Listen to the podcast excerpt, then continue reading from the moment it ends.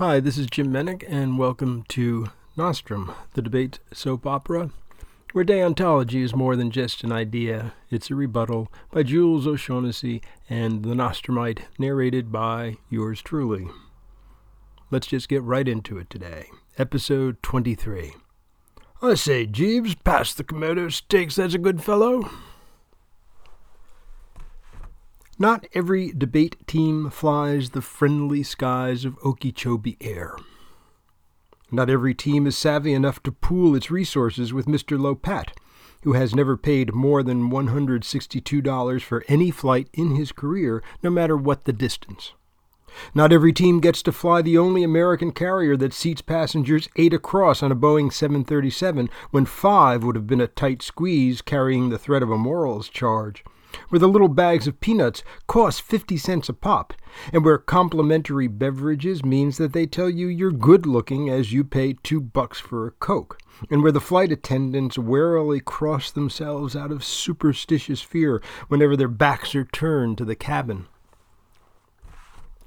Not every team gets the thrill of having a pilot flying on a learner's permit. But most of them do. That is, most of the Northeasterners who have a herding instinct like African wildebeests. Mr. Lopat is in the front seat because of his wheelchair. He faces back toward the cabin, staring grimly at the assembled Forensicians. Next to him is his assistant, Lisa Tort, her nose in a copy of Jacques Derrida's Limited Inc, which is not unexpected for the guru of postmodern debate. Next to her is Seth B. Obamash, sound asleep, his jaws moving slowly in time to whatever culinary dream is entertaining him. And the roll call can continue row after row down the overcrowded aisles. A coach here, a team there, an extempore here, an OOer there. Most of them are in a glazed state of semi unconsciousness because of the early hour. One or two are reading.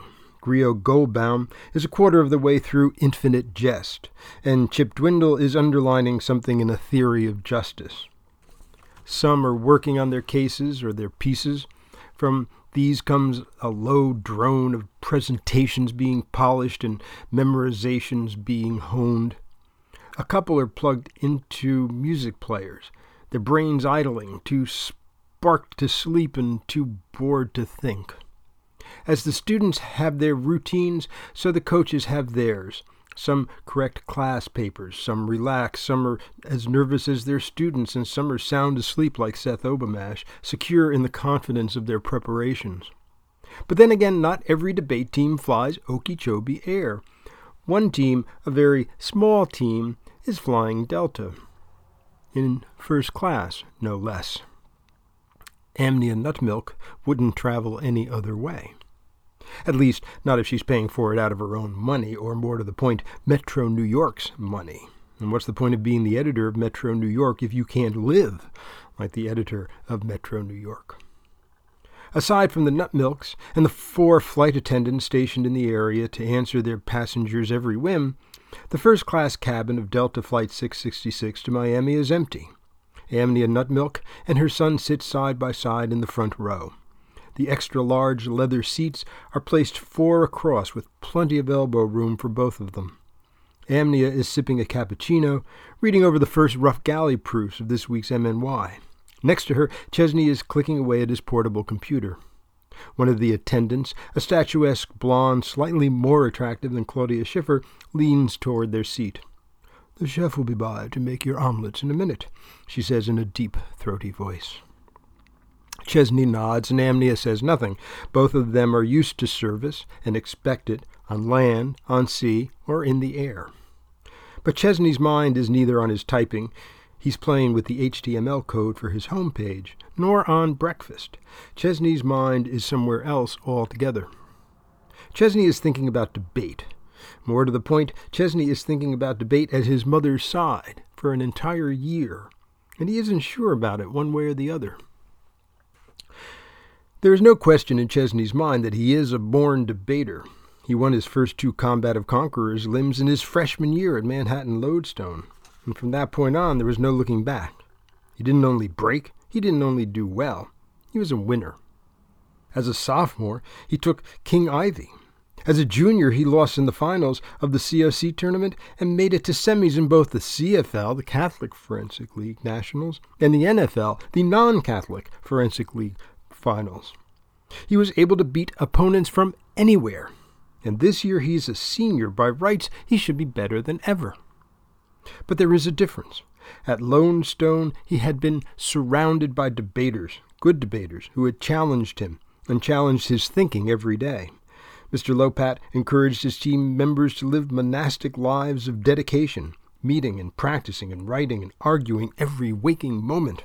And Lisa Tort, Mr. Lopat's assistant and the actual LD coach, was one of the smartest people Chesney had ever met. He learned from her just by walking past her. He smiles. Lisa Tort, she was cute. She is cute. Not that old either. Twenty two, maybe? Twenty three? And you, Chesney, he thinks you're 17. Get real. Still, she made debating even that much more enjoyable. Until it happened the divorce. Divorce. Who thinks about this kind of thing? Parents are just parents. They go about their business. You go about your business, and unless they're shooting at each other or drawing swords in the parlor over the hide bed, you just assume that they've been married forever in the past and they'll remain married forever in the future. Parents' marriages are supposed to be infinite, like the universe. Maybe they have a beginning, but they certainly aren't supposed to have an end, and they're supposed to be expanding all the time. Except, as it turned out, for the black hole of his parents, who were so civilized and New York that they gave no indication that they were even arguing, much less divorcing. Plenty of people got divorced. It wasn't that big a deal, at Lodestone, it was harder to find a kid with two parents, or at least two different sex parents, than a so called normal nuclear intact family. But it had still been a surprise. One day they're shopping for a week's nicety at Zabar's. The next day his mother is packing Chesney up and taking him to Stockwood and enrolling him in Bissonnet.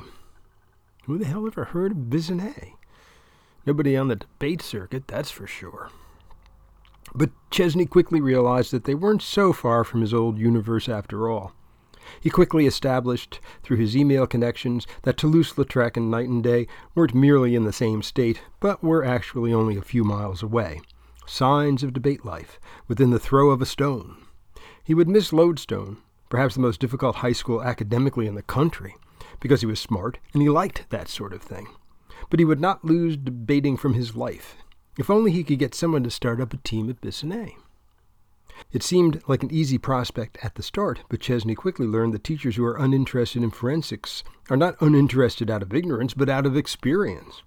Most teachers can think of better things to do with their weekends than sit around strange high schools playing debate coach for virtually no money.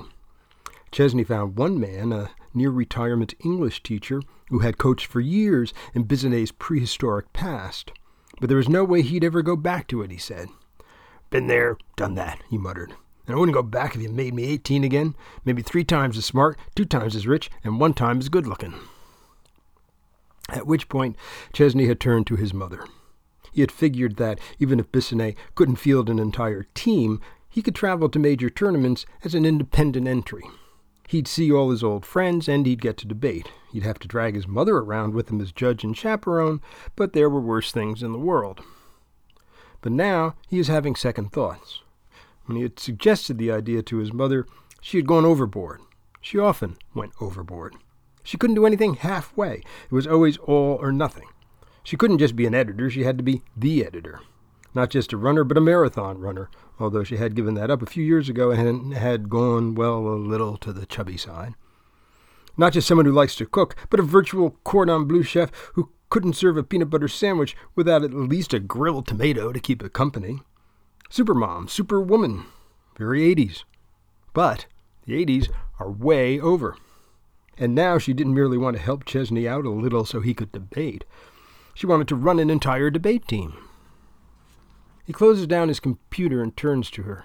The chef is rolling his portable range down the center aisle. You don't have to do this, Mom, Chesney says. Why not? You know how much I like omelets. I mean, debate. What about debate? You don't have to do it. I mean, you don't have to be the coach. They are interrupted by this chef who takes their orders. Jambon for Monsieur, Vinaigre for Madame. You don't want me to be the coach all of a sudden? she asks, as one of the attendants hands her a fresh cappuccino. It's not that, he says. I mean, it is sort of strange having your mother as the coach, but I could probably live with that. How big hearted of you. What a grand gesture. Let me finish, he says. I'm not one of your myrmidons at the office. Oh, all right, Achilles, finish.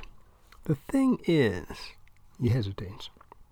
He doesn't know how to put this. He knows she's only trying to do the right thing, and he knows she's smart and all that, and he doesn't want to insult her, but he has to say it. I just don't think you'll be that good at it. He half expects her to respond violently, but then again, this is his mother, the one with the divorce out of thin air. Why don't you think I'll be good at it? Well, you didn't get off to a very good start with Mr. Obamash.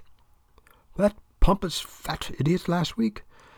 I eat smarter fools than that for breakfast. But he's part of the circuit. He's important. He thinks he's important. There's a difference. Well, maybe he's not important to you, but he is important to debate. That's just the way it is. She nods. Fair enough. I can be nice to anyone if I have to. But there's more to it than that, he says, taking the omelet the chef hands him. Like what? Well, you don't know anything about debate. I mean, let's face it, aside from what I've told you, and I need a coach who can tell me more than I already know myself. I intend to learn more about it. Mm, what that Obamash person learned, I can learn. Well, what about the rest of the team? You mean your friend Worm? Well, yeah, what about him? What about him? She's now starting in on her omelet as yet another attendant appears with a selection of freshly baked breads and muffins and homemade jams. He's only a sophomore. and He's not a very good speaker, but he's smart. What happens to him when I graduate? I assume he goes on to be a junior. I mean, what happens if he really gets into debating? What happens if he gets good? You'll leave the team, and where will that leave him, all alone and abandoned? He'll have those nine detention kids to keep him company. Amnia smiles. Bingo and the rest of them? Chesney can't help returning her smile. I don't think they're really going to become debaters. You never know. She takes a bite of omelet and chews for a moment. Is it just that you really don't want your mother hanging around you all the time? I mean, debate is your world. We've discussed all of this before. Could it be that now, when it's actually happening, that you just don't want me invading it? Perhaps you're only realizing it now for the first time. I never said that, he says quickly. But he knows his speed betrays him. I understand, Chesney. I'm not going to get in your way. I'm not going to destroy your life. I'm just going to help you out a little bit. And if we can help out some others like Worm along the way, why not? You told me yourself that it would be better for you if Bissonnet had a real team. Otherwise, you wouldn't be able to get all your qualifications. Fine. Then Bissonnet will have a real team, if I have anything to say about it. And apparently I have. You are not here as an independent. You are representing your school. Long live Bissonnet Technical. Chesney nods, externally accepting what his mother is saying, but inside he can't believe it. Because he knows his mother. He knows that she is capable of anything, good or bad, but seldom less than extreme good or extreme bad. Not every debate team flies Okeechobee Air one team, the Bissonnet technical team, flies first class on Delta, and most likely they will find plenty of other ways to be different in the future. Chesney can just see it coming. Will Amnia Nutmilk stick with the team? Will Chesney end up carrying his mother to the fruit cellar when company comes? Is the Delta chef raising his own sturgeon for the fresh roe? Is the discussion of summer camp ever going to end in victory briefs? Is there life after high school? If you can read the iced tea leaves, you're well aware that the answer does not lie in our next installment volleyball, national scourge, or redemption for the scrofulous.